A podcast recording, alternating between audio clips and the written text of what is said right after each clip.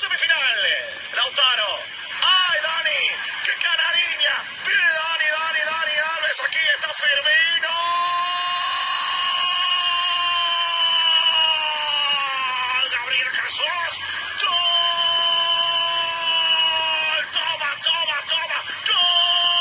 Hola, ¿qué tal amigos de Fútbol y nada más? Esta vez tenemos un programa súper especial, eh, tenemos un invitado de lujo en, en la casa de Fútbol y nada más, eh, un personaje revelación este año en la Copa América. Y sin más preámbulo, les quiero presentar a gran Joffred Zulka. ¿Qué tal Joffred? ¿Cómo estás? Hola chicos, ¿cómo estamos? Más que fútbol y nada más, dame, dame más, dame, dame fútbol, dame placer. Ah, Además de Joffred nos encontramos con Carlos Portal, Brian Ramírez, nuestro nuevo jale, Diego Collazos. Así que vamos a tener una conversación muy entretenida con Joffred y, y queríamos preguntarte cómo fueron esos inicios en Cusco, Joffred. wow, fueron, fueron complicados, ¿ah? un jardín del gol muy, muy complicado y no era sintético la peor calidad. ¿ah?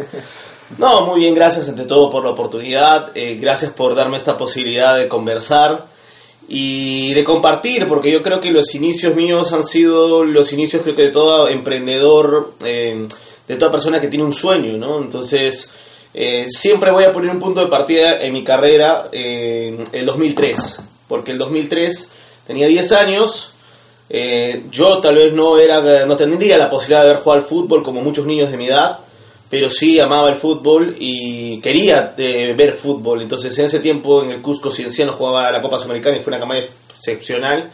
Que nos marcó a todos. Y, y lógicamente no podría ir al estadio porque las entradas eran carísimas y sí iba a la Plaza de Armas y recuerdo mucho las transmisiones que se hacían y se compartían.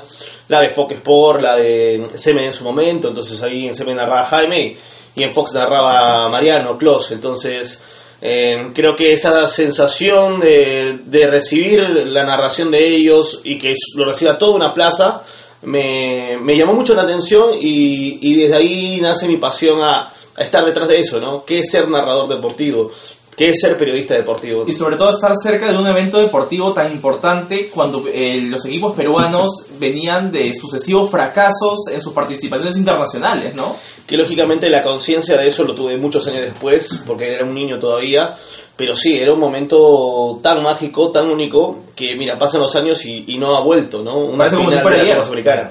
Siempre va a ser ayer hasta que alguien pueda romper ese, ese paradigma de éxito de Cienciano. ¿no? Ahora, tú empezaste, me parece, narrando los partidos de, de PES, ¿verdad? De, de Pro Evolution Soccer. Me, me parece que, que así- me ha encantado el fútbol, este, he sido tal vez un ludópata de PlayStation, como muchos creo de mi, de mi generación. ¿Con qué equipo jugabas? Eh, bueno, siempre, siempre me gustaba el Real Madrid, o siempre tal vez buscaba ahí a, a Cienciano también, si había la liga, eh, eh, o tal vez Perú, eh, pero el primer juego creo que era fútbol peruano turbo, o sea, no lo ha jugado. Eh, es buenísimo. Buenísimo, ¿no? Este, Después sacaron un remix. Una combi con el balón, Sí. la Ah, pelota, claro. vente, vente. Sí, es muy buenísimo. No, sé quién, no sé quién imitaba a Roberto Segarra, pero era un crack, ¿no? Claro.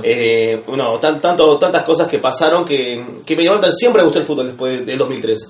Creo que el 2003 fue un punto de partida importante porque después de eso no me perdí ningún bloque deportivo, me miraba mucho periodismo deportivo, me encantaba el periodismo deportivo local, el nacional, eh, y ya creo que en el 2007, cuando estaba por entrar cuarto de secundaria, eh, es ahí donde entra un curso de locución de un mes nada más. El año de los Eh, Jotitas. eh, sí, entro un curso de locución en verano de un mes y de ahí es donde me jalan a una radio AM yo teniendo casi, casi ya para 15 años. ¿no? En Cusco aún. en Cusco, en Radio AM, ¿no? Eh, fue mi primera experiencia. eh, recuerdo mucho que me, me decían, este, y cuidado, ¿ah? este es un, tra- es un trabajo serio, ¿ah? no vas a jugar acá. ¿ah? No, no, no, no tenía la confianza porque era muy, muy, muy, muy, muy chivolo, muy, muy adolescente, pero sí- yo sí siempre, digamos, cuando he querido algo, sido he sido, para- he sido enfocado, ¿no? He sido enfocado y recuerdo que ese año eh, en Radio AM me tocó ser el que narraba las noticias internacionales un minuto de un programa de una hora, hasta que poco a poco los conductores empezaron a desistir y me quedé conduciendo un programa yo a esa edad. Claro, y más o menos, eh, mientras crecías en Cusco, ¿a quién mirabas? ¿Quién era tu referente de la narración? ¿A quién decías, más o menos me perfilo como este periodista? Más, más o menos me perfilo como este narrador deportivo? Tenía, tenía, tenía muchos gustos, ¿no? Yo creo que me gustaba mucho el estilo tal vez de, de Peter Arevalo en su momento cuando, cuando apareció, lo de Freddy Cora también en la Eurocopa, ¿no? Del, del 2006, si no me equivoco. Eh, lo de Daniel Peredo era, era también algo que apreciaba mucho, más, más por la pasión que le ponía, ¿no? Mundial 2006. Mundial 2006. Eurocopa eh, 2008. Perdón, sí, Eurocopa 2008, a Daniel Carachiro. La verdad que no me, no me perdía todo, o sea, me recuerdo O sea, perfectamente. todos los eventos deportivos, digamos, tú estabas saltando. Me recuerdo perfectamente de todos los narradores. Me recuerdo perfectamente de todos los narradores y creo que es ahí el punto, ¿no? De que, de que cuando uno le gusta algo, tiene que observar todo, ¿no? O sea, 360 grados. Entonces, hoy los que son mis colegas y que es la verdad un sueño compartir con ellos la carrera, la profesión, este, bueno, en un momento los he visto y los he admirado y los he seguido bastante. Precisamente tú has, has nacido o has, has experimentado todas estas eh, etapas que, eh, como decirlo, espontáneas, ¿no? De pronto la, la Recopa, la Sudamericana de Cienciano, de pronto eh, la Copa América en, en- en Perú, que se hizo la del 2004, cosas que eh, en las cuales tú has crecido en medio de eso, pero también has crecido en medio de esos referentes de, bueno, a mí mucho me, me recuerda lo- eh, el CMD de hace unos años, ¿no? Bengolea, de pronto eh, eh, en narración Daniel Peredo, que ha sido una marca, ¿no? Eso, eso definitivamente también te ha nutrido de mucho, de mucho en tu... Por supuesto, y, y- también soñar, ¿no? Este, siempre decía, y, y- quiero ojalá algún día llegar ahí, ¿no? O sea, compartir cosas eh, con... admiraba mucho, admiro mucho a Bengolea. Tal vez digo admirado porque un poquito como que se alejó del prisma deportivo, ¿no? Pero era, es un crack cuando habla de fútbol, o sea, es Sí, una sí. persona muy preparada, es una persona que te rompe el estilo, es tradicional, eh, eh, es un comentarista de fútbol tradicional, no, o sea, eso no, no, no hay que negarlo, pero es un tradicional muy sabio, ¿no? Un visionario. recontra visionario, muy un crítico claro, un crítico directo, un crítico innovador también a veces. Es un tipo completo, ¿no?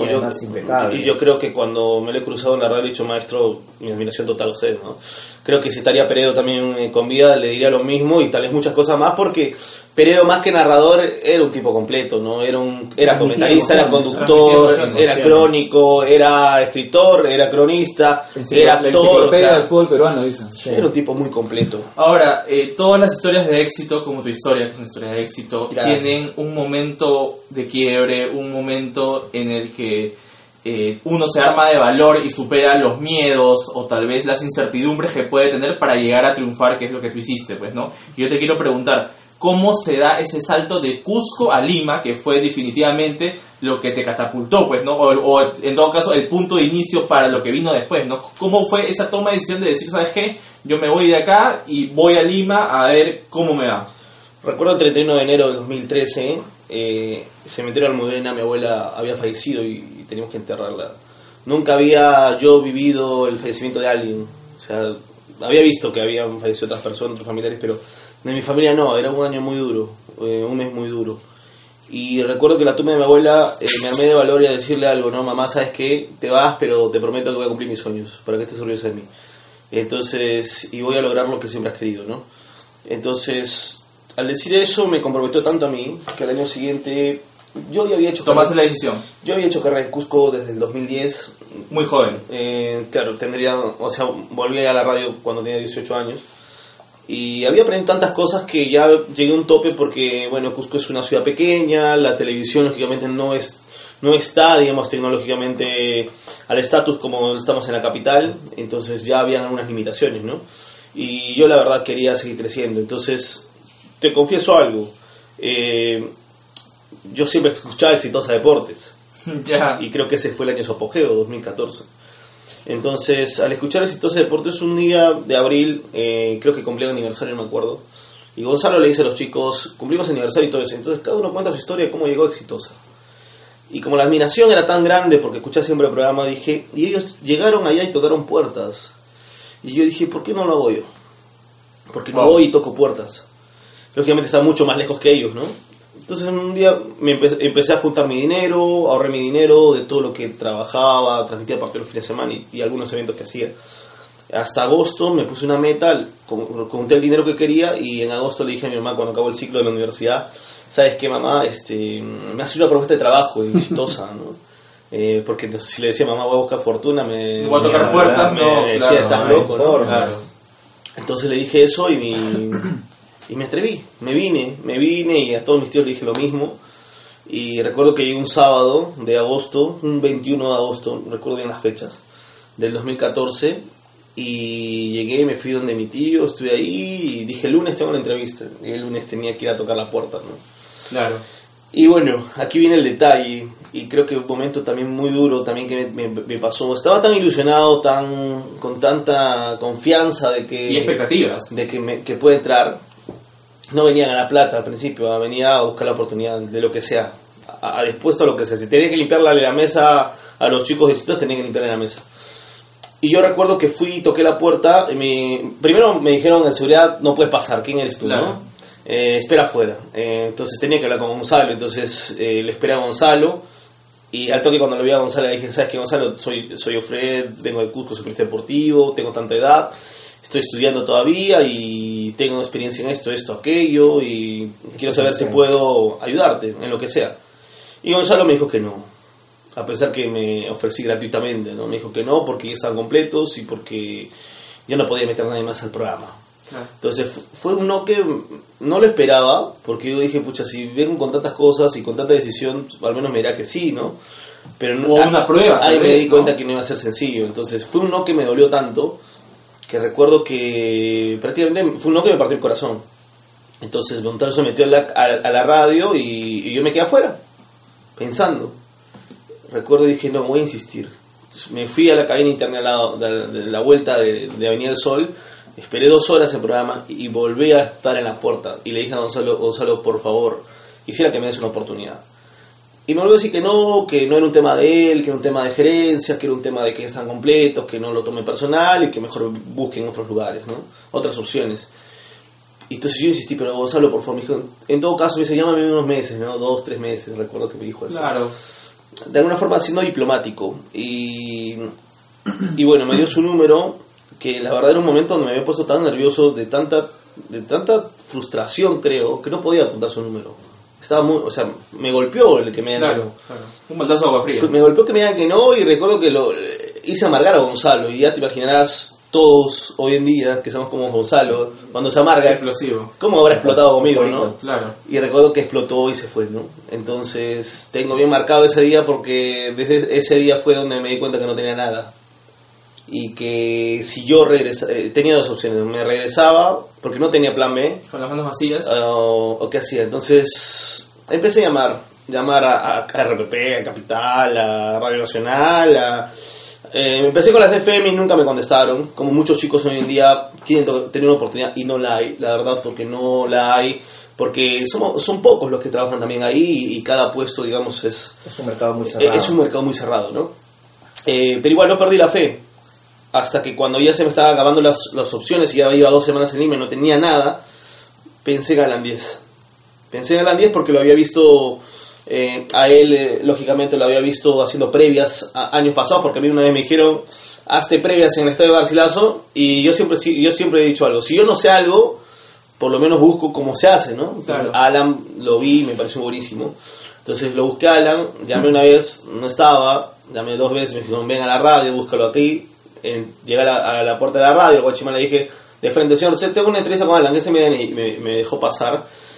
O sea, siempre sí traté de buscar las soluciones, ¿no? Claro. Dar un paso adelante. Ser canchero Este, también, ¿no? Sí, un poquito ahí, aunque venía de una realidad totalmente diferente en provincia que, que Lima acá que te come y todo es mucho más rápido. Y recuerdo que cuando llegué Alan, igualito le dije que, Gonzalo, el mismo libreto, ¿no? Gonzalo, eh, Alan, soy tal, tal. Y me dijo, Alan sí tuvo mucho más paciencia, ¿no? Me dijo, papito, sabes que ahorita no tengo tiempo, pero vente el próximo viernes. Este, entonces volví el próximo viernes y ahí sí ya hablé con él y me dio la oportunidad, ¿no? Entonces de ahí creo que fueron seis meses fabulosos. ¿Llevaste algún audio, alguna grabación tuya de las que habías hecho en Cusco? Mm, No. ¿O ahí mismo fue, no, digamos, la prueba? Yo creo que Alan, me- Alan se sorprendió por porque yo se le, di- le dije las cosas claras. Yo no soy un tipo que diga con las cosas claras, más bien soy una persona que trata de ser muy diplomático, ¿no? Pero estaba con tanta desesperación que iba dos semanas en Lima, que me, que me tendría que volver si es que no encontraba nada. Que mis tíos también me decían, pero oye, si te rechazaron o no pasa nada acá, vuelve, pues es- está la universidad. Pero yo no quería irme porque siempre he dicho algo, de donde salgo no regreso. Entonces, eh, la cuestión es que yo le dije a Alan, ¿sabes qué, Alan? Yo hago de todo, soy reportero, soy comentarista, se agarra cámaras, se agarra switchers, este, mándame la garra contenedor, te la gano. Completo. Se le dije. Se lo dije, se lo dije así. Buena y frase. Alan me miró con una cara así, de, recuerdo su cara de impresionado, ¿no? Claro. Eh, y me dijo, ya, ¿sabes qué? Eh, Tú narras, no, no, no, el narrador no, porque tengo cinco narradores. eh, vas, a, vas a conducir la- las previas de los partidos, conducir las transmisiones. Así, pues te dije, ah, bueno, no, feliz, ¿no? Entonces empecé, empecé y a Alan le gustó mi trabajo, hasta que siempre pasa que, como todos aquí en la vida, lamentablemente un día de, de fallas o un día no vas o llegas tarde o, o te equivocas y no llegó un narrador pues temprano. Y el único que estaba en cabina era yo y, y el de planta baja y el que tenía que narrar tenía que ser yo. Y narré y recuerdo que a Alan le gustó y de ahí me puse a dar los ¿Qué, qué partido fue el que narraste, te acuerdas? el primero fue la Alianza Cristal. Este, ¿El ¿Qué, año? qué tal debuta? 2000 2004, donde todavía. No me acuerdo bien el marcador, pero creo que ganó Alianza. Pero tapó Fischer Guevara. Y fue figura. Me parece que en ese año tenía el logo de Brahma acá Alianza, Sí, en el pecho. claro. Sí, 2000, 2014, en el Nacional. Recuerdo, recuerdo ese partido. Recuerdo ese partido. Ahora, yo quería llegar a otro punto de quiebre, ya ese es el tercer punto de quiebre, digamos, en tu vida, que es uno más reciente, ha sido este año, la Copa América de Brasil. Mm. Cuéntanos cómo se da la llegada a América Televisión, cómo se da ese sorpresivo ingreso a la mesa de conducción en el partido ah, eh, eh, Argentina-Colombia, pues, ¿no? Que en verdad ese es el primer partido que al menos yo te escucho eh, eh, narrar y te soy sincero, te confieso algo rapidito, el momento en el que yo te escucho empezar a narrar, yo te busco en, en internet, digo, este comenta, coment- eh, narrador argentino en América TV, porque O colombiano, o yo busqué, yo busqué narrador argentino porque tu estilo me pareció fresco, renovado, algo sacado del libreto y dije, ¿quién es este compadre que lo han traído para que narre aquí? ¿Cuántos eh, millones vale? eh, ¿Cuántos millones vale? Así como, por ejemplo, Maxi Mendaña que está en, en, Sí. en, en- en Gol Perú, ¿no? O sea, yo dije, este pata también de- debe ser un extranjero que lo han traído porque es un crack, o sea, trabajar en la Fox Sport. Y cuando veo, peruano, cusqueño, más peruano que la papa. Cuéntame Más cómo peruano fue... Pero antes, pero antes de eso, esa no fue tu primera inclusión en la televisión, ¿no? Porque vi que le- leí que estabas No, en RBC, sí. me parece. Eh, no, entré discretamente. Eh, en el 2017, bueno, yo había dejado totalmente la radio, estaba haciendo otras cosas para poder eh, salir adelante, Ajá. estudiar. Recuerdo que estaba trabajando en una academia de preuniversitaria. Pero también narraba en eventos. eh, y recuerdo que David Chávez, de conocer Mm. un buen narrador de Movistar TV, eh, me, estaba en Latina haciendo las narraciones del Sub-17 de ese año, Ujú. en las madrugadas. Y recuerdo que David, como también estaba ovación, me dice, yo Fred, ¿sabes qué? ¿Puedes venir, este, puedes eh, reemplazarme? Claro, le dije, ¿en Latina? Sí, por supuesto, le dije, voy, voy, voy. Oye, ya, pero es a las 4 de la mañana, me dice. Voy, voy, dale, dale, voy, voy, voy. Voy, no me importa, voy. Y ya, pues tomé mi combi desde las 4 de la mañana hasta Latina y me fui lateando o- a pie, como se dice, desde la Brasil hasta Latina, hasta San Felipe. Y ese fue mi primer partido, que fue también fue un partido bien difícil, Arabia Saudita, No seas Nigeria, mal- no seas malo. Sí. Sí, y era un partido donde no tenía comentarista y lógicamente era para web, o sea, solamente narraba. No No, había, no había comentarista. Y los de Switch se dormían en el partido, por ¿no? Pero esa fue la primera vez. Y la segunda vez en tele, eh, tal vez no lo recuerda mucho porque fue así fugaz, pero fue para mí también un, bonito, un bonito momento en mi vida. Fue el año pasado, cuando estaba en el Mundial. Acabó el Mundial y de Fox Sport me contactaron por Messenger. Y me dijeron, este, te hemos escuchado, ¿estás en Perú o estás en Rusia? Me decían, estoy en Perú. ¿Sabes qué? Queremos hablar contigo. Entonces yo fui a Fox eh, por Perú, hablé con, Emocionadísimo. con Julio Peña, que es el, de- el productor de Fox, y me dijo que Peter estaba en Rusia y que no iba a hacer el partido, no podía hacer el partido Caracas-Huancayo, que jugaban en, en Venezuela. Sudamericana. Entonces, eh, ellos habían escuchado unas- unos partidos míos de la radio y me preguntaron qué experiencia tenían en tele. Le dije, la de Latina. La RBC. Eh, eh, RBC no, porque era, eh, era radio RBC y Claro. RBC era programa y era producción. claro. Pero narrando full en tele, la de Latina. Entonces recuerdo que no me hicieron casting, solamente escucharon mi voz y me dijeron, bueno, Vamos. vas a hacer el partido. Y dije, Fox Sporting, o sea, el, el sueño de toda mi vida, el salto fue... Sí, entonces lamentablemente era Huan- Huancayo que eliminado con Caracas en, ese- en esa copa, pero, pero fue una bonita experiencia ese partido con Flavio y, y de ahí empecé a, a madurar y ahora El Flavio Francisco. sí, un gran- una gran persona. Eh, ahora lo de América. la Copa tenía, América. tenía experiencia en el partido de Fox. Yo, ¿Cómo sen- llegaste? yo sentí que el partido de Fox este, me, me enseñó bastante de televisión. Fue un partido nada más. A ver, en la radio, el año pasado cuando entré a la radio y cuando empecé a narrar torneo, narré muchísimos partidos en torneo. Yo creo que fue un buen año En RPP. en RPP. Entonces mi meta era que yo quería ir a Brasil con la radio de la Copa América. Yo quería. O sea, me había preparado tanto, me había sacrificado tanto, me había sacado la mugre tanto. Pero lógicamente en la radio éramos tres, eh, está Gino, está Freddy y yo. Y Gino fue como el principal. y Gino fue como principal porque es el principal, ¿no? Entonces, y Gino es una, una gran persona, me dio muy bien con Freddy, que Freddy también me apoyó bastante. Entonces, bueno, pero la competencia siempre está, ¿no? Siempre está la competencia con uno mismo y queriendo llegar a, a figurar. Entonces sentía que me faltaba eso. Pero después salió que Gino iba y, y- y bueno, entonces de alguna u otra forma para mis metas personales eh, me, me chocó, ¿no? Me chocó. Me chocó porque le metí muchas ganas. Entonces, por otro lado dije, bueno, a principio del año dije también, este año quiero llegar a la televisión. Y recuerdo que me, llamaron- me llamaron de Gol Perú a principios de año, pero no cerramos porque, lógicamente, ellos deseaban que yo deje la radio y la radio, la verdad, no pienso dejarla nunca. La radio me puede dejar a mí, pero yo no la radio. Entonces, nunca se dio. Pero ya faltando cuatro semanas para la Copa y con toda esa desilusión de que no iba a ir a Brasil, eh, recuerdo que Jorge Solari me escribe y me dice, ¿sabes que está buscando un nuevo narrador para América? Y yo lo tomé con tranquilidad, porque siempre me había pasado que del dicho al hecho hay mucho trecho y Sí. se cuencan las cosas, como Sí, la de sí, gol sí. que me llamaron, me emocioné y, no cayó, salió. cayó. Entonces lo tomé con calma hasta que me llamó Alex Marrique y me preguntó que si, si quería y le dije por supuesto que quiero. Y me dijo no te preocupes, nosotros nos encargamos de todo, hablamos con la radio. Bueno, le dije, Alex, chévere. Y yo me fui a la, al casting, que fue un, en un lunes, un martes, y yo pensé que América me llamaba a mí porque querían que yo sí o sí sea el narrador. Ah, ya tú que ya querías que era fijo. ¿no? Claro, yo pensé que era fijo, ¿no? Porque me dijo, vamos a hacer una prueba de sonido.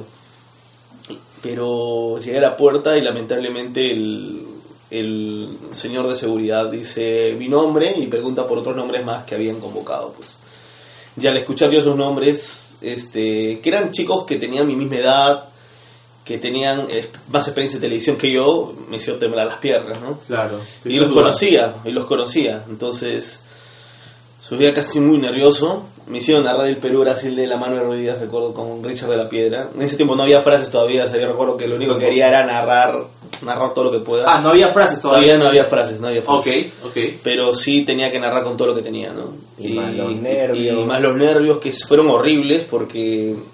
Mira, ya tenía la cancha de la radio, pero llegar un momento así tan clave en tu carrera, porque yo creo que fue un momento clave en mi carrera, porque esa, esa oportunidad yo sabía que esa oportunidad había y no iba a volver. Y si iba a volver, iba a volver uf, de cuatro años, porque América no hace copa siempre. Ahora nunca era. No, era ahora nunca. Entonces, gracias a Dios en el partido le metí mucho, mucho ritmo, le metí mucho de mí y no me salió ningún gallo, ni uno, ningún, ninguna tartamudez, nada de eso. Y, y bueno, todos, todos me, me felicitaron, pero faltaban todavía los dos compañeros que tenían que pasar el casting, ¿no? Alex me dijo, "Che, muy bien, pero te llamamos, ¿no? No Eh, me llames, te llamamos. Sí, la, La típica. clásica. La típica. ¿ah? Me re- Me recordé mis tiempos de call center cuando decían, no te preocupes, te llamamos. me llamaban. Eh, pasó unas, una semana. Pero el primer día estaba muy bien en mi casa, confiado que sí lo había hecho bien. El segundo día no me llamaban, el tercer día no me llamaban, ya estaba renegando. Cuarto día estaba en la depresión, el quinto día ya dije, mi vida no vale nada. El sexto vuelvo día para el dije, pucha madre, no. La cabeza te da vueltas, ¿no? tal vez hice muy, muy mal en meterle mucho ritmo, hice más tranquilo. O sea, ya el, comienzas tú mismo a meter cabe. el octavo, noveno día quería, quería quitarme la vida. ¿no? 10 días sin llamada. Sí. Y hasta ya peleé con mi novio, ya estaba Ah, soltero. su- O sea, terrible. O sea, en verdad estaba con el genio de mil demonios. O sea, no, claro. En crisis. hasta que Alex por WhatsApp me dice, felicidades, ganaste, me dice. Ganaste, pásame el número del gerente RPP para coordinar. Y, dije, ¿en serio? Y la verdad una emoción, una emoción muy, Claro. muy bonita. Pero también este pensando, ¿no? Pensando porque dije, ¿pude ser yo o no pude ser yo? Claro. Eh, pero gracias a Dios se dio la oportunidad, gracias a Dios se fijaron en mí, porque la competencia está muy, muy pareja, muy pareja. Entonces, eh, yo conocí a las personas que, que hicieron el casting, pero hasta el día de hoy no, no, no hemos hablado del tema. Sé que ellos saben y yo sé que yo también, pero sé que para los tres es- eh, fue una oportunidad de oro. Eh, lógicamente ellos siguen haciendo televisión y es, es la ventaja que tienen. Es que es una oportunidad que te puede Pero yo nunca les dije, oye, ¿sabes qué? Hiciste el casting, ¿cómo te fue? Porque yo creo que si tal vez yo se lo creí ese día, tal vez ellos sí los chocó, ¿no?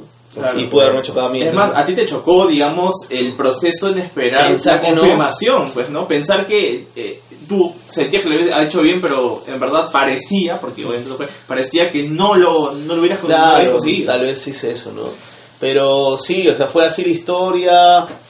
Eh, en América me, me, me recibieron muy bien. Justo quería preguntarte por ese primer día, eh, eh, cuando te dicen, ya, mañana arrancas, mañana, mañana es el día, Sí. y te ponen tu terno azul con tu corbata roja. Ah. Y yo fui y yo fui el viernes, yo fui para el partido de, de- de la inauguración. Eh, Tú fuiste a la previa, Yo estuve en la previa, pero estuve detrás de cámaras. Y el simple hecho de ver el set ya daba miedo, oye, qué bestia, en serio. Simplemente ver un set tan impresionante, o sea, algo que nunca has visto. Y llegar, o sea, estar en América, pisar América. Yo que he estado en, en TVRBC, que canales de Cusco, o sea, humildemente son tienen escenarios con, con, con cosas básicas, pero ya llegar ahí, o sea, ya daba miedo, ¿no? El salto era... Ya, ya daba miedo. Entonces, sí, era un paso más arriba. Pero el día sábado, eh, yo iba a hacer el partido de Argentina-Colombia, entonces yo supuse que yo entraba a las 3 y media, porque a las 4. Yo estaba en mi casa a las 10 de la mañana, tratando de descansar o leyendo un poco de Argentina y Colombia. Y porque siempre tengo ese- esa tradición de hacer eso. Eh, y la productora me llama y me dice, yo Fred, este, papito, eh, ¿dónde estás? En mi casa. ¿Ya qué hora sales? "Mm, Supongo que a las 2 de la tarde. No, me dice. Tú tienes que estar acá a las 12 porque tú vas a, conducir con Oscar de Portal la previa del Perú-Venezuela. ¿Qué? ¿En serio? ¿Sí? ¿No te dije? Uy, me olvidé. me- ¡No! Ah, ¿Cómo te va a hacer me ese puse, mismo día? me puse y, y pasa en televisión, pasa en todo lado. No, yo creo que todas las personas que nos metemos al periodismo deportivo y, y, y tienen el objetivo de llegar a tele o radio, tienen que estar preparados para todo el último minuto. Entonces, Preparado para entrar a la cancha. sí, preparado, preparado para todo. Entonces recuerdo que mm, yo vi una independencia por la estación Naranjal, imagínate. Este, Te cambiaste, agarraste agarré mi metro y- y... me fui al toque y recuerdo que el terno todavía está en el canal, o sea, tenía que cambiar el canal y era todo un tema, ¿no? Y ¿sabes qué es lo peor? Si bien es cierto era Perú-Venezuela y todos ellos de Perú y Venezuela, yo cuando hago algo, en mi- eh, hago algo, me objetivizo en algo nada más, no hago dos cosas a la Claro, vez. lees, Y estudias, yo de Perú y. Venezuela sabía lo básico yo, como cualquier persona De a pie. de a pie, Los 11 de Perú. y más no sabía porque no, no, no era mi partido. Y recuerdo que debutar ahí con Oscar en un set que la, la noche pasada me daba miedo es- y más que te- no tenía mucha información, pucha, terrible, terrible. Pero lo, lo que sí sé es que cuando ha pasado eso siempre he dicho tengo que dar la cara.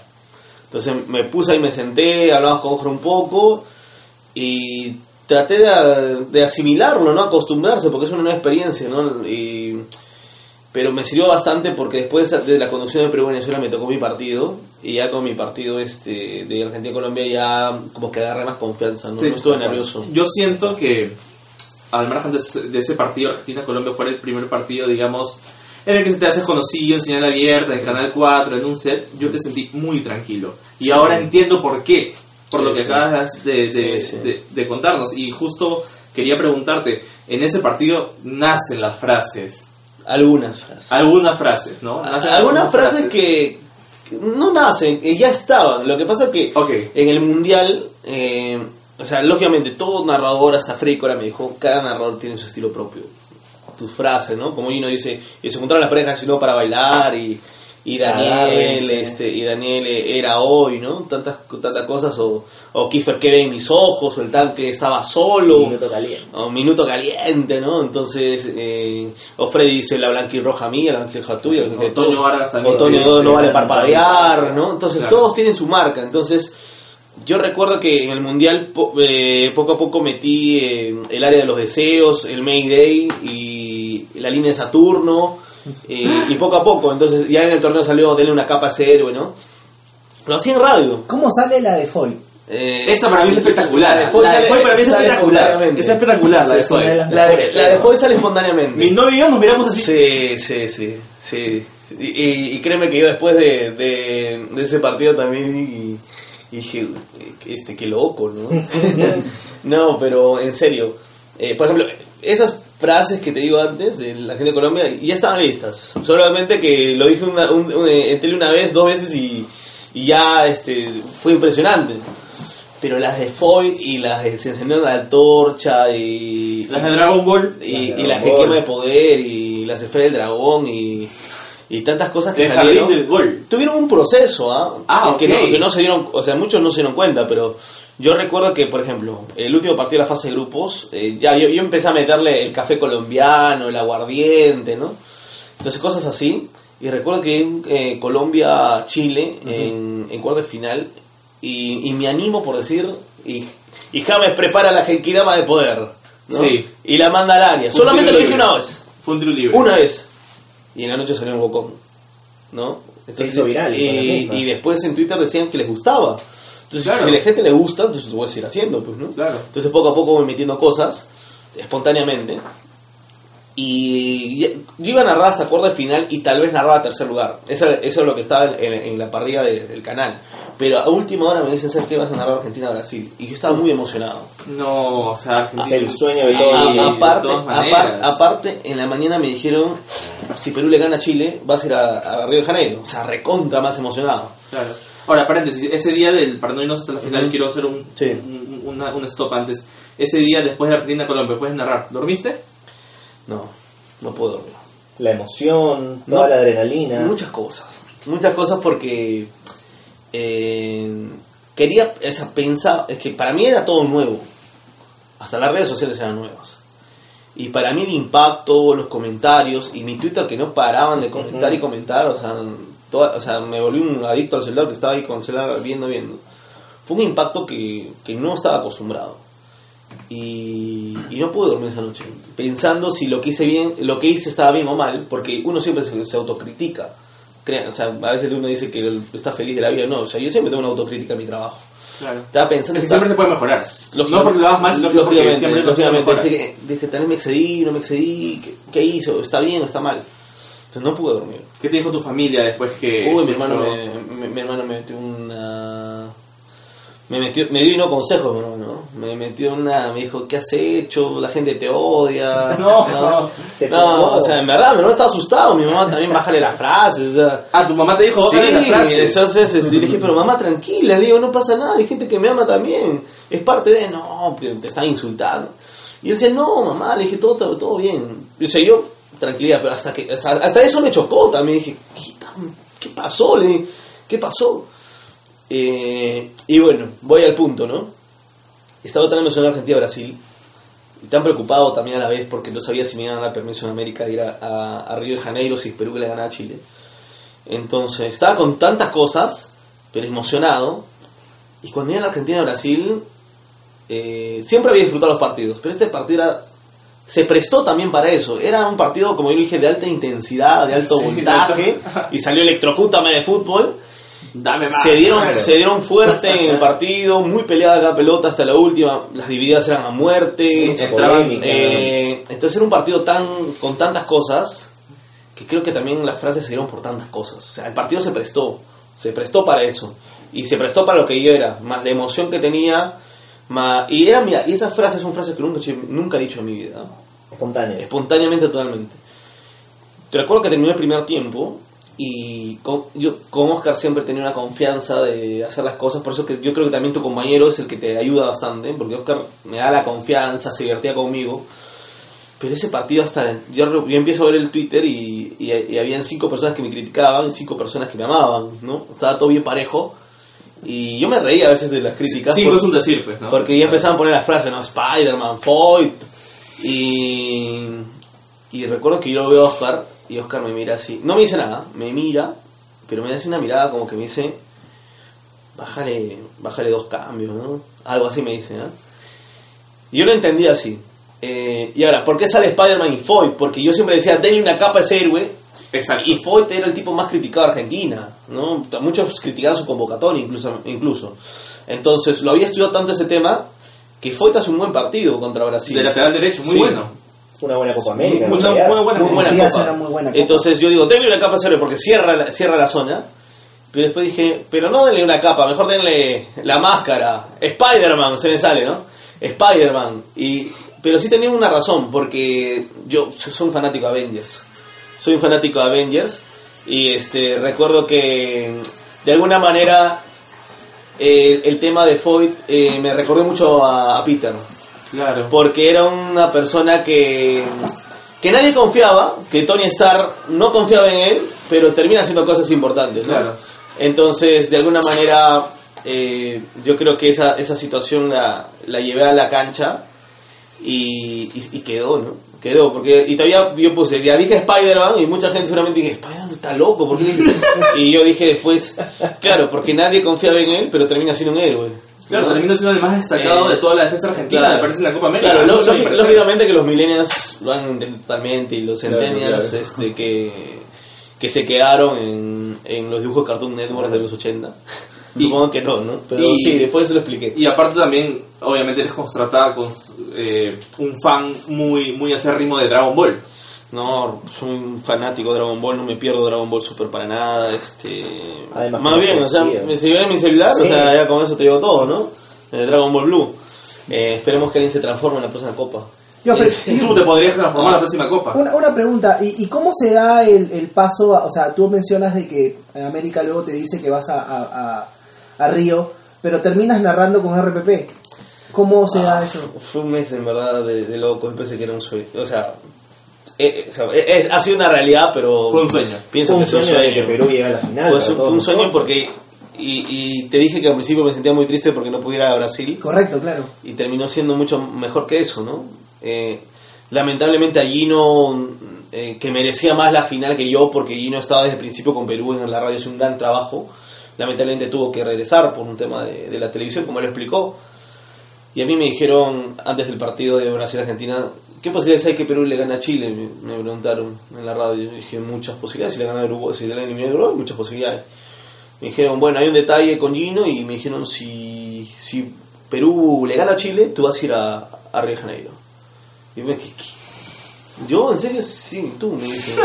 Eh, ya, pero nunca viajé, al- nunca viajé al extranjero, o sea, con la justa tengo DNI. le digo.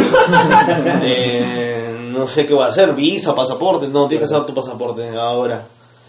Saqué el pasaporte a tiempo luz, tenía que pedir permiso a médica, gracias a Dios ahí Jorge Gripa y, y toda la producción me ayudó bastante, me dijeron, primero me dijeron, vamos a ver qué pasa en el Perú-Chile.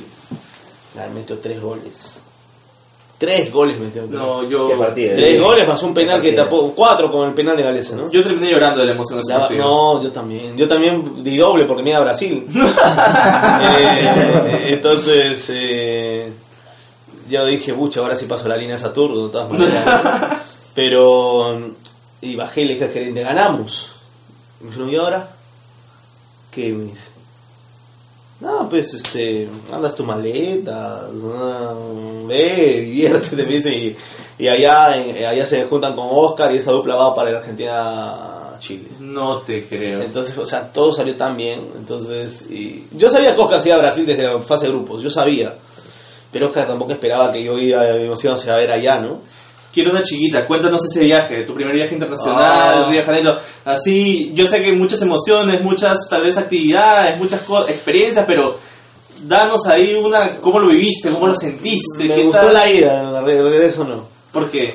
Eh, la ida me gustó porque primera vez que viajaba al extranjero. eh, Todo nuevo para ti. Todo nuevo y, y la verdad que nadie fue a recogerme al aeropuerto. ¿no? O sea, imagínate, yo decía, pues en Brasil hablan portugués, yo no sé portugués, ¿qué hago ahora? no Pero fue mucho más sencillo que eso. Eh, un vuelo, me compré un vuelo de escala. eh, Lima, Panamá, Panamá, Río de Janeiro. O sea, Ah, o sea, claro.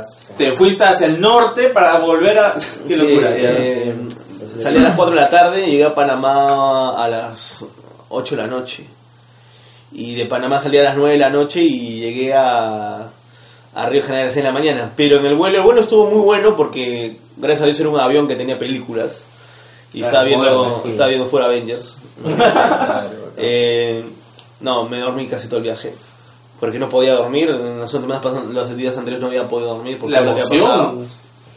Y llego a Panamá.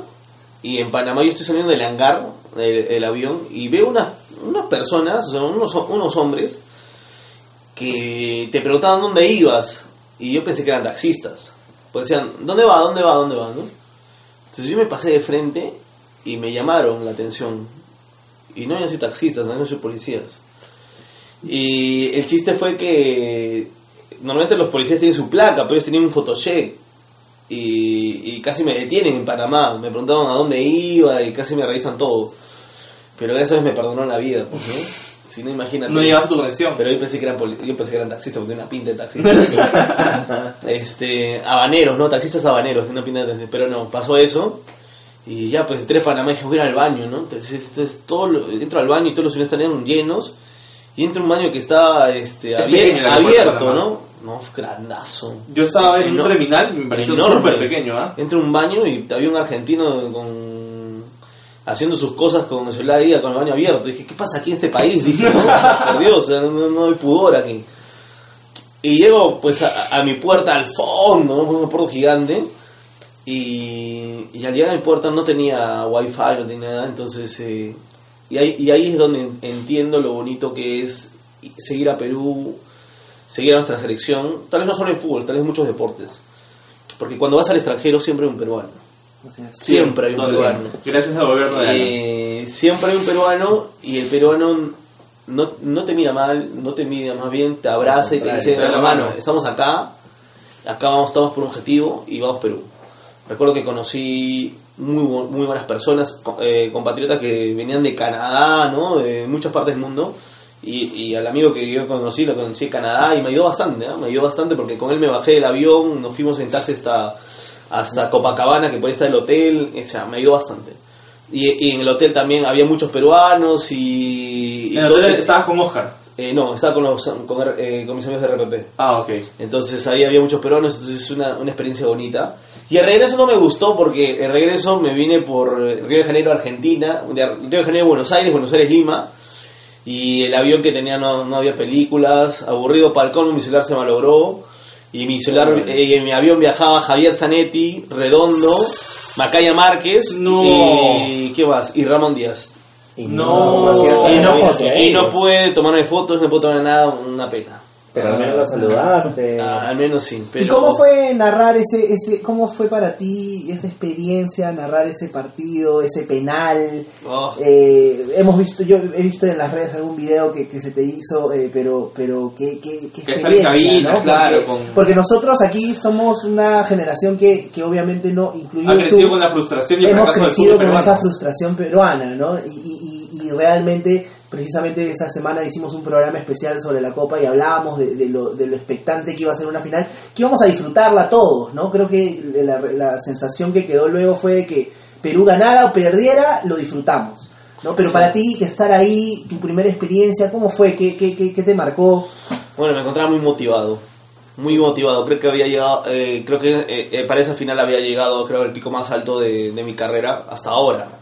Eh, y creo que había, y tenía todas mis capacidades a, a mil. eh, por el ritmo de, de todo lo que había pasado. Estaba muy agripado, estaba mal de la garganta, No pero creo. igual, o sea, creo que me sentía con tal la motivación de, de hacer las cosas bien. Y llegar a la final no solamente fue narrarla, porque yo para la radio también hice eh, mucho de reportero, estuve fuera de la radio, llegar a la selección, cubría entrevistas, alguna antesala por ahí con la gente, entonces a- me conectaba mucho con la gente. Y eso me ayudó bastante porque cuando llegamos a la final, yo más que disfrutarla, quería ganarla. Yo, yo, yo, yo sentía eso, que, que vamos a ganarla. Si- hasta el último minuto, mucha gente me dirá, pucha, este, eres surrealista, ¿no? Pero es así como yo vi las cosas. Y cuando juegue Perú siempre pienso lo mismo, que vamos a ganar. Pueden después meternos 4 o 5 goles, pero mi primera intención es que vamos a ganarla. Y si, y si nos meten uno, digo, vamos, seguimos haciendo lo, mismo, ¿no? O sea, juego. seguimos siendo optimistas. Y yo recuerdo que Brasil, o sea, Perú empezó bien el partido, lo empecé a narrar. Eh, la voz como que quería abandonarme, ¿ah? porque estaba con la gripe, pero igual le metí actitud, traté de dosificar las cosas, más la emoción, eh, un estadio totalmente lleno, 80.000 personas. Eh, está a tu lado los de eh, Pa- eh, Pablo Giral, al otro lado está el Pollo Guiñolo, estás en una zona de prensa donde estás con las estrellas de, que tú habías amado toda tu vida, pero más que eso yo sentía el hecho de que o sea, estaba narrando Perú y, y quería que gane, más que pensar que sería el único narrador en radio de todo un país que está haciéndolo, ¿no? Y has sido uno de los pocos que, que has de pronto siempre motivado y siempre con positivo en ese aspecto. Recuerdo después del partido de Perú-Brasil que nos meten los cinco goles. Yo recuerdo que tú pasas en la, en la post partido con Oscar y tú mencionas, ¿no? O sea, Perú va, al fin, va a la final, lo firmo, o sea, lo, lo dijiste Sí. literalmente así que, que vamos a tener una revancha con Brasil, recuerdo Sí. que, que lo mencionaste. Es que siempre he sido, o sea, yo creo que Yo hago lo que en verdad siento en mi vida, siempre soy optimista. Puede ser que me vaya mal, puede ser que fracaso, pierda, pero siempre voy a ganar. Entonces, y me gusta ganar, la verdad que sí. Entonces yo creo que al momento de hablar de Perú y con toda la adrenalina me, me atreví a decir muchas cosas que fueron a realidad al final, porque eh, también en la previa del Perú-Chile decía, eh, de- de- digo, por ejemplo, después del partido Brasil-Argentina, que fue un partido de polémicas y que la verdad me hizo muy conocido, eh, más que famoso, creo que muy conocido, eh, fue un partido donde yo dije en, en las- en al cierre de la transmisión, le dije a Oscar, y bueno, nuestro rival el domingo será Brasil, y mucha gente me decía, oye, mufa, mala suerte, eso no se dice Salado. antes del salado, ¿no? Así decían en Twitter. Y yo dije, pero eh, amigos, ¿qué pasa? Les digo, le escribí, ¿no? Que si la acierto que soy el mejor del mundo, vamos, con fe, con optimismo. Y dicho y hecho, le metimos tres a Chile. Y, y fuimos a la final. Y no me jacté tampoco, no dije, ah, ya tenía razón, ¿no? Más bien todo lo contrario, invitaba a todos, creamos, seamos optimistas. Y yo creo que para el final también fui con esa energía. Me dolió bastante el primer gol, pero igual dije, vamos, hay que darle vuelta a esto, ¿no? Eh, llegó el penal de Guerrero, o sea, un sueño hecho realidad. O sea, yo creo que al menos fue un regalo consuelo narrar un gol de, de Pablo Guerrero en Maracaná. Y tenía la sensación que podemos ganarlo. Y cuando ya nos meten el segundo, pero lo votan a, a Gabriel Jesús, dije, uy, lo empatamos. Y, y nos vamos a los penales. Pero después, lamentablemente, bueno, se dio el penal y A toda la propósito de tristeza. que, ¿no? de que mencionas las redes sociales, ¿no? ¿Cómo fue el tema de lidiar con redes? eh, porque tú has tenido gente que ha, ha tomado a bien tus, tus frases, tu forma de narrar, pero también ha habido esos haters, ¿no? Detractores, Que- ¿no? detractores que siempre están. ¿Y cómo ha sido para ti de pronto eh, lidiar con eso? Eh, de pronto te ha, eh, ha influenciado también tu forma de narrar luego, ¿cómo, cómo lo has sentido? ¿Cómo has, has visto ese punto? ¿no? Mira, eh, yo cuando yo pasó todo el tema de las redes sociales, eh, sabía que tenía que hablar algo. Y lo único que dije fue, voy a agradecerles a todos. Porque yo creo que Todo suma. hablen bien de ti o hablen mal de ti, cada persona que lo está haciendo está tomándose 20 segundos de su tiempo, de su vida, para hablar de ti. Y tal vez Claro. ni siquiera te conoce, pero habla de ti. Claro. Yo creo que ya darte eso, bien o mal, es un regalo, o sea, es algo bueno. Entonces yo, yo agradecí, gracias a todos por, dar, por, por dar, darse un tiempo de escribirme. Agradecido con ustedes porque gracias a ustedes estoy yendo a Río de Janeiro. Y es cierto, gracias a las redes sociales me fui a Río de Janeiro. Porque si ellos no escribían, ustedes tampoco escribían algo de mí, eh, seguramente la verdad nunca me hubiera, ido, me hubiera visto como opción. Porque recuerda que la Copa no era opción de ir a Brasil. Claro. Pero fue así. Entonces yo agradecí a todos. Cuando tomé el avión agradecí a todos. Y fui con el optimismo de todos. Entonces lógicamente, yo digo, en la vida, como a mí, lógicamente, mi color favorito es el azul. Tal vez nunca me compraré un color amarillo. Porque no me gusta. Pero es parte de, o sea, es parte de, no a todos les gusta lo que, lo que puede hacer porque tienes gustos y colores. Claro. Y aparte hay para todos, o sea, tenemos un país de mucha variedad, o sea, no solamente soy el único narrador, están mis compañeros, está Peter, está Antonio, cada uno tiene un estilo totalmente distinto y cada uno tiene un público seguramente.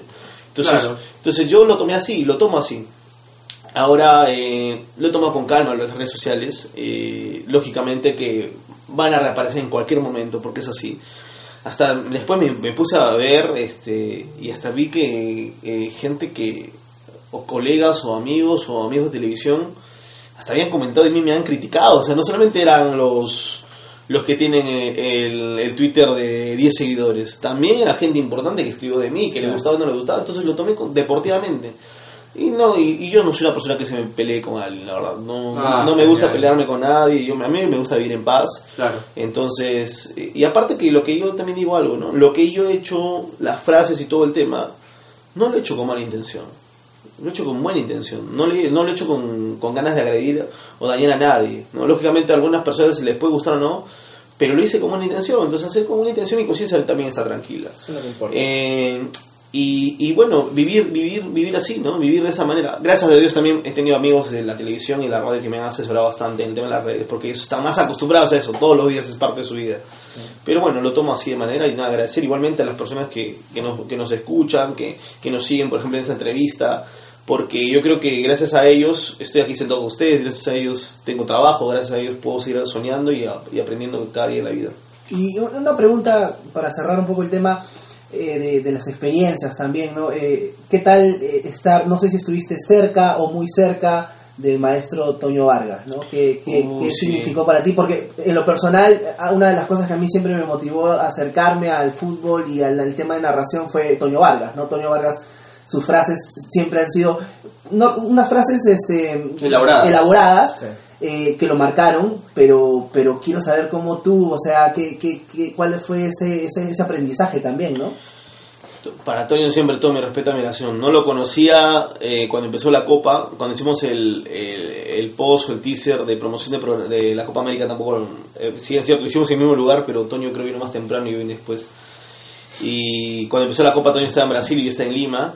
Y, y bueno, yo toda mi admiración para Toño eh, y, y conocerlo fue un sueño también hecho realidad, porque recuerdo que cuando hice el partido de Brasil-Chile del, del, cuar- del tercer lugar, y yo le dije a Alex, Alex, quiero conocer a Toño.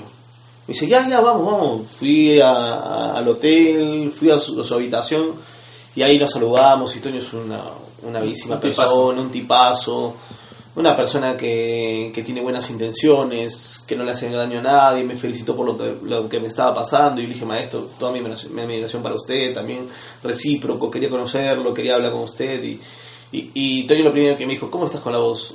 estás cuidándote, tomo mucho agua, o sea, ya, mira, eh, Toño desde que te ve ya te da tips, o sea, ya te dice mucho, ¿no? O sea, no, no es una persona cerrada. No sales celoso con lo que tienes. Le gusta compartir, entonces Qué bueno, qué bueno. eh, nos tomamos una foto, Eric también está, Eric era conmigo de acuerdo con Toño, Eric también me, me saludó, Eric estaba tomando fotos cada rato, no sé si algún día va a vender esas fotos. Este, pero pero Qué sí, o sea, personal. una bonita una bonita experiencia con Toño, nos vimos también en la misma en, en el mismo Maracaná y bueno, con toda la tristeza que estábamos viviendo también por el resultado de ese momento, pero pero sí, o sea, de Toño me, me llevo eso, ¿no? Eh, de haberlo conocido, de saber que es una buena persona, de que sé que lo voy a volver a ver en la próxima Copa, de que podría conocerlo mucho más. Y yo creo que de, de todo, o sea, no conozco un narrador, colega mío, de los que estén vigentes o los que han estado, que yo diga y pueda hablar mal y diga, él es, él es malo. Todos, todos, todos han compartido, les gusta compartir. Y yo creo que eso es lo más bonito, ¿no? Encontrar referentes tuyos que los conoces y, te, y comparten, porque eso te ayuda a ti, que los que vienen detrás de ti también les compartas, ¿no? Claro. Entonces yo creo que es así, es en la vida que compartir, no, no, hay, no, no hay que guardar las cosas como tesoro, porque no, no es necesario. Ahora, para ir cerrando ya un poco la entrevista, te agradecemos por tu tiempo. ¿Cuáles son los proyectos que tiene Joffred Zulka de aquí a corto plazo, mediano plazo, en, en lo laboral, pues, ¿no? O sea, ¿a, a dónde te proyectas? ¿Qué es lo que te gustaría hacer? Bueno, me- lo- ahorita sigo en la radio, sigo en RPP, en América también, pero en América los que estamos esperando algunos proyectos televisivos que seguramente se van a concretar en las próximas semanas. Eh, la próxima Copa América para mí es un reto mucho mayor. Quiero tratar de, de mejorar muchas cosas, porque esta fue mi primera experiencia en televisión prácticamente. Y muy buena, dicho sea de paso. Y, y gracias a Dios salieron las cosas muy bien, un buen balance, pero hay mucho más allá de eso. Quiero seguir madurando, quiero seguir estudiando, quiero romper mis propios límites, llegar a hacer una buena copa, el próximo año tal vez eh, mm, tener más posibilidades de, de selección, tal vez en la radio voy a tener selección, eso estoy ya seguro. Llegar a la final. de Colombia. Pero, pero claro, hay una revancha pendiente. Ojalá que la Copa América del próximo año podamos ir a una final, volver, bueno, esta vez a Colombia, pero, pero consolidarme. O sea, como narrador de fútbol quiero consolidarme y también empezar un poco a poco como comentarista, ¿no? Eh, no en partidos, pero sí tal vez en, en programas. A veces hago Capital Deportes los sábados con Juan Luis Morales. Entonces, como que ahí también quiero aprender porque toda esa experiencia. No, suma. no es un tema de de que de la noche a ma- mañana sales, hablas y ya eres un genio, ¿no? O sea, toda esa experiencia. Para mí, narrar fútbol, haber eh, llegado a donde llegué, o sea, fue un proceso de ocho años. Hemos sido testigos de eso aquí. Eh, fallando, no fallando, imitando, no imitando, o sea, con tantos detalles que tal vez uno no, no conoce, pero es cierto. Entonces yo creo que también quiero ser eh, eh, comentarista deportivo, considerarme en ese sentido, entonces también me preparo, pero yo creo que todos los oportunidades llegan poco a poco, ¿no? Y nada, eso es para el próximo año, pero eh, de acá a cuatro años quiero estar en Qatar. De todas maneras, quiero estar Todos. Nos vamos juntos, Nos vamos todos juntos, de todas maneras. el No, tema de la docencia, el tema de la docencia te jala. Sí, sí, más bien este voy a empezar ya a editar un curso de narración de, de fútbol el próximo mes, empezar de ahí poco a poco. Estoy por acabar mi tesis en la universidad, pero ni bien acabe mi tesis quiero hacer una maestría en docencia universitaria, quiero compartir. Eh, quiero después de la- del Mundial de Qatar tener la posibilidad también de emigrar al extranjero. Eh, tal vez si es que no hay una posibilidad, no hay una oportunidad, tal vez me vuela loco y haga lo mismo que hice en Cusco. Agarre mis cosas y me vaya a buscar fortuna porque, porque quiero hacerlo, porque quiero lograrlo. Entonces, eh, admiro mucho a Sami Sadovni, no sé si lo conocen, pero es un peruano, eh, periodista deportivo de Narra Fútbol, este, está en Miami, en una cadena internacional, o sea, es un peruano que no muchos lo, recuerdan, pero sí tuvo un paso de la televisión peruana, pero triunfa allá, es internacional, y yo digo, ¿por qué no puedo ser como él? ¿O por qué no puedo llegar a, pisar lo que él ha pisado? Entonces, eh, quiero apuntar a eso y, y bueno, si no sé, que no, sé que no es la última vez que nos vamos a ver. Pero sí de- dejarlo, ¿no? Yo creo que tengo como meta narrar fútbol hasta los 50 años. Eh, creo, quiero que sea esa edad. eh, quiero acabar ahí la carrera. No significa que me retire de premio deportivo, significa que deje de narrar fútbol. Y avances a Eh, otra y avanza etapa. ya tal vez a formar, a ser docente, a, a acabar la carrera tranquila, ¿no? Pero creo que quiero acabar la carrera a los 50 años y acabar por la puerta grande. Ese, ese- ese es mi objetivo de vida y voy a trabajar con eso. Ojalá Dios me dé mucha salud para llegar y, y nada, aprovechar cada día, vivir cada día al máximo y seguir perseverando, porque esto es perseverancia. Como muchos chicos que nos ven, nos escuchan o los conocen, o para todos. O sea, en la vida tal vez y todos nos preguntamos, pero ¿por qué él sí? ¿Por qué yo no? ¿Cuál es el problema? ¿Cuál- La verdad que el detalle es que a mí la vida me mandó por diferentes rumbos. Eh, Me encantaba el periodismo deportivo y dejé de hacer periodismo deportivo para poder vivir. Me metí a una fábrica, en un call center, eh, me metí a trabajar de, de tutor de academia y ahí por un poquito que me dio la docencia. Muchas cosas hice para poder vivir, pero nunca dejé de, de narrar. Y cuando no habría partidos de narrar, aunque sea en la calle, narraba lo que los carros pasaban pero lo hacía. Y si no tenía, y, era un, y, y tal vez tenía la posibilidad de distraerme y jugar PlayStation, bueno, bajar todo el volumen y, y narrar y seguir narrando. Entonces nunca abandoné la línea. Entonces yo creo que esa es la idea de todos. Si, tienes si tienes un sueño, si tienes un deseo, solo sueña. Eh, si tienes una línea, bueno, de vida, tienes un objetivo y quieres hacerlo, bueno, te- la vida te va a golpear. Mañana se te muere alguien, Dios no quiera, pero se te muere alguien, te quedas en pobreza, eh, la zona te embarga tus muebles, este, o sea, puede pasar cualquier cosa, porque así es la vida, pero no, nunca te salgas de la línea, Exacto. nunca la- te salgas de la línea, La hasta vida, el final. La vida es para quienes van por ella y tú en esta entrevista en la cual todos te agradecemos nos has enseñado y nos has hecho recordar que es eso, que uno tiene que ir por la vida, que la vida no va a ir por ti. Sea, sentado en tu mueble viendo televisión no vas a lograr ningún objetivo que te plantees, ¿no? No. Y algo que te quería comentar ya para cerrar esta entrevista y nuevamente te damos las gracias por estar aquí con nosotros de parte de todo el equipo de fútbol y nada más Ustedes, por favor. es eh, lo que te dije fuera, fuera de micrófonos y lo quiero recalcar en este momento que lo que más valoramos de ti es el valor.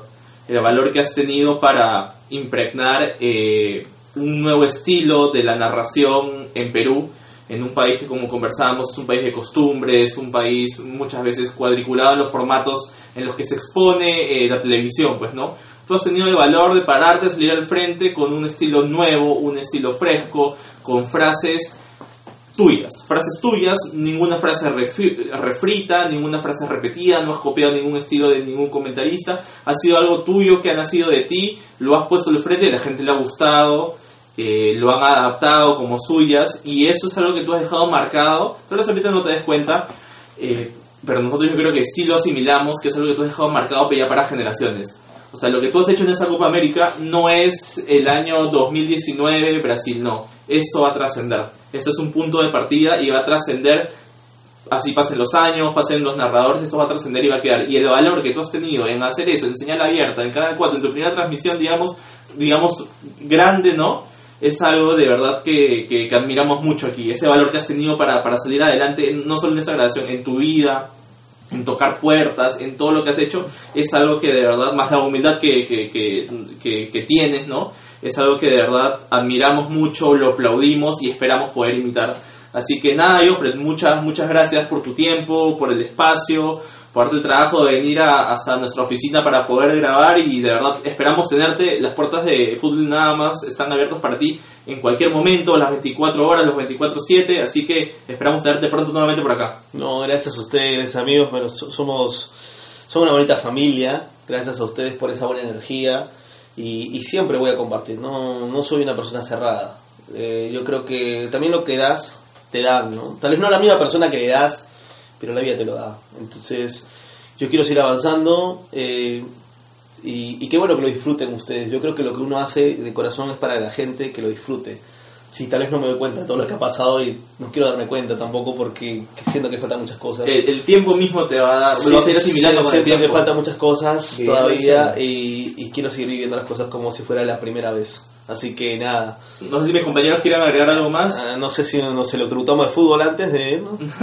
Claro, claro, sí. Vamos a hacer una genquida de poder, manos arriba. Muchas gracias, No, a Jofre. ustedes, gracias chicos.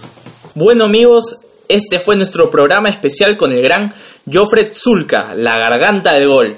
Nos vemos en el siguiente episodio de Fútbol y nada más.